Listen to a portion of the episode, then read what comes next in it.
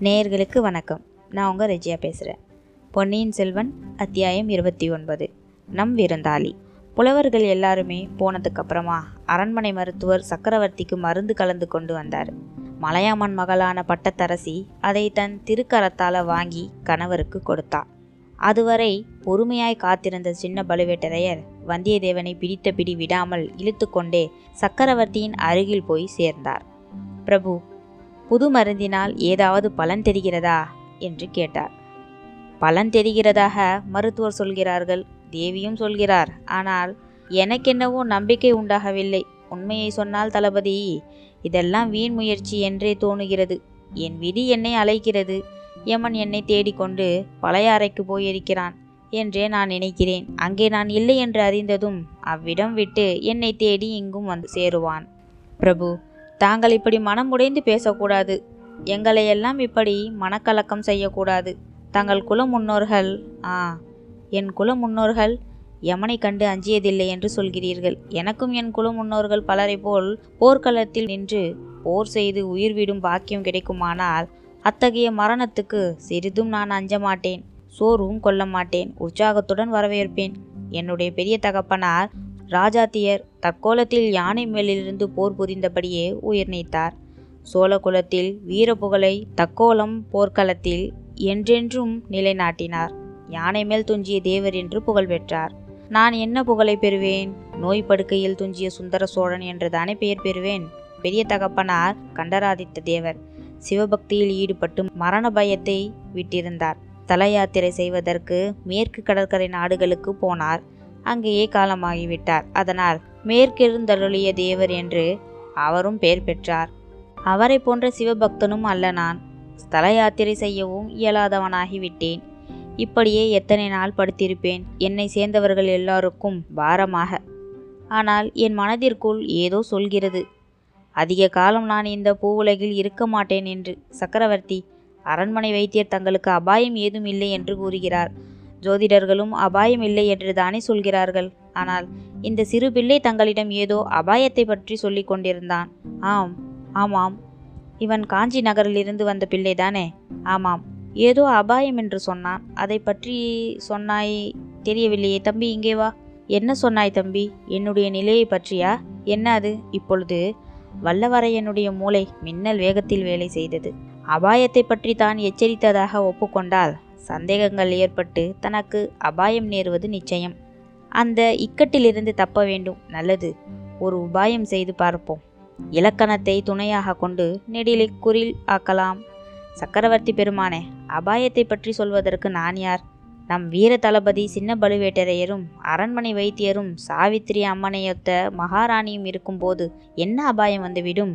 அபயம் அபயம் என்று தங்களிடம் நான் உரையிட்டு கொண்டேன் பழைய வானர் குலத்துக்கு நான் ஒரு அரியா சிறுவன்தான் இப்போது பிரதிநிதியாக மிஞ்சி இருக்கிறேன் தங்கள் திருப்புதல்வர் மனம் மகிழும்படி சோழ பேரரசுக்கு தொண்டு புரிந்து வருகிறேன்.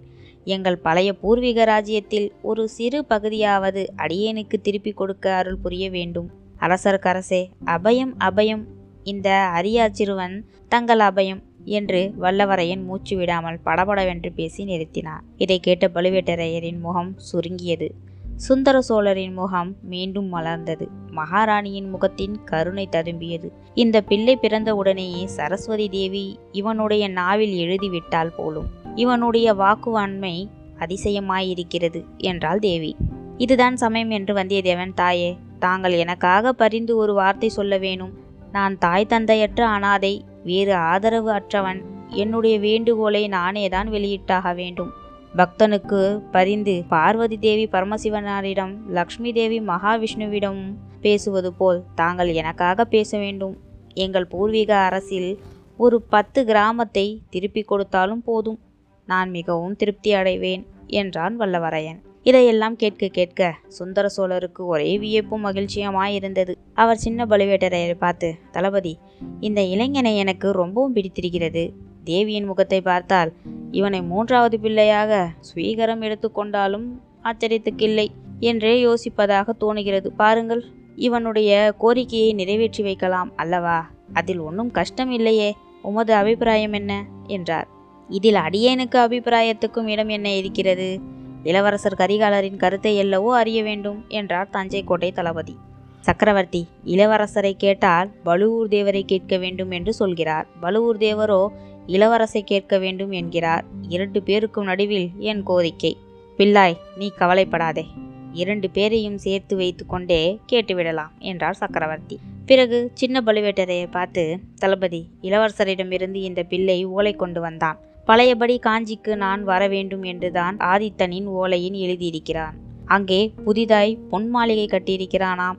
அதில் நான் சில நாளாவது தங்க வேண்டுமாம் என்றார். தங்கள் சித்தம் எப்படியோ அப்படியே செய்கிறது என்றார் கோட்டை தளபதி.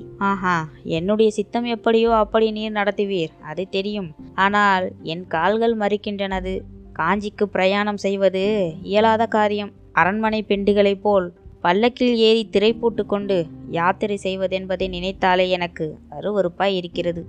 ஆதித்த கரிகாலனை இங்கே வந்து விட்டு போகும்படிதான் மறு ஓலை எழுதி கொடுக்க வேண்டும். இளவரசர் இந்த சமயம் காஞ்சியை விட்டு இங்கு வரலாமா? வடதிசையில் நம் பகைவர்கள் இன்னும் பலசாலியாகத்தானே இருக்கிறார்கள். பார்த்திபேந்திரனும் மலையமானும் அங்கிருந்து பார்த்து கொள்வார்கள். இளவரசர் இந்த சமயம் இங்கே என் பக்கத்தில் இருக்க வேண்டும் என்று என் உள்ளத்தில் ஏதோ சொல்கிறது.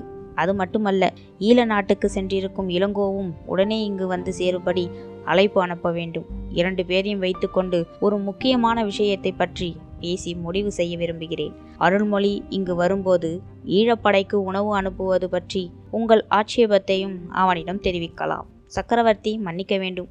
ஈழத்துக்கு உணவு அனுப்புவதை நான் ஆட்சேபிக்கவில்லை. தனதானிய அதிகாரியும் ஆட்சேபிக்கவில்லை. சோழ நாட்டு குடிமக்கள் ஆட்சேபிக்கிறார்கள்.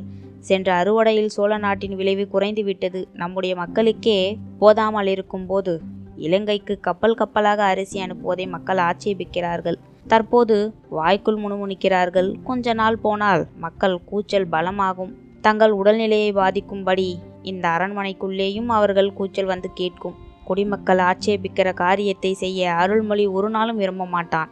எல்லாவற்றுக்கும் அவன் ஒரு தடவை இங்கு வந்துவிட்டு போகட்டும். பெரிய பழுவேட்டரையர் வந்ததும் இலங்கைக்கு ஆள் அனுப்புவது பற்றி முடிவு செய்யலாம். அவர் எப்போது திரும்புகிறார்? இன்று இரவு கட்டாயம் வந்து விடுவார். சரி காஞ்சிக்கு நாளைக்கு தினம் ஓலை எழுதி அனுப்பலாம். இந்த பிள்ளையினிடமே அந்த ஓலையும் கொடுத்து அனுப்பலாம் அல்லவா? இல்லை இந்த சிறுவன் காஞ்சியிலிருந்து ஒரே மூச்சில் வந்திருக்கிறான். சில நாள் இவன் இங்கேயே தங்கி இலைப்பாரிவிட்டு போகட்டும். வேறு ஆளிடம் ஓலையை கொடுத்து அனுப்பலாம். அப்படியே செய்க. இளவரசன் வருகிற வரையில் கூட இவன் இங்கேயே இருக்கலாம். தடையில்லை. இந்த சமயம் மலையமான் மகள் எழுந்து நிற்கவே சின்ன பழுவேட்டரையர் இன்று அதிக நேரம் தங்களுக்கு பேசும் சிரமம் கொடுத்து விட்டேன். மன்னிக்க வேணும். தேவி எச்சரிக்கை செய்யும்படி வரையில் நீண்டு விட்டது என்று சொன்னார். தளபதி இந்த பிள்ளை நம் விருந்தாளி. இவனுக்கு வேண்டிய வசதிகளை செய்து கொடுங்கள். சக்கரவர்த்திக்கு மட்டும் உடம்பு சரியாயிருந்தால் இவனை நமது அரண்மனையிலேயே இருக்க சொல்லியிருக்கலாம் என்றாள் மலையமான் மகள்.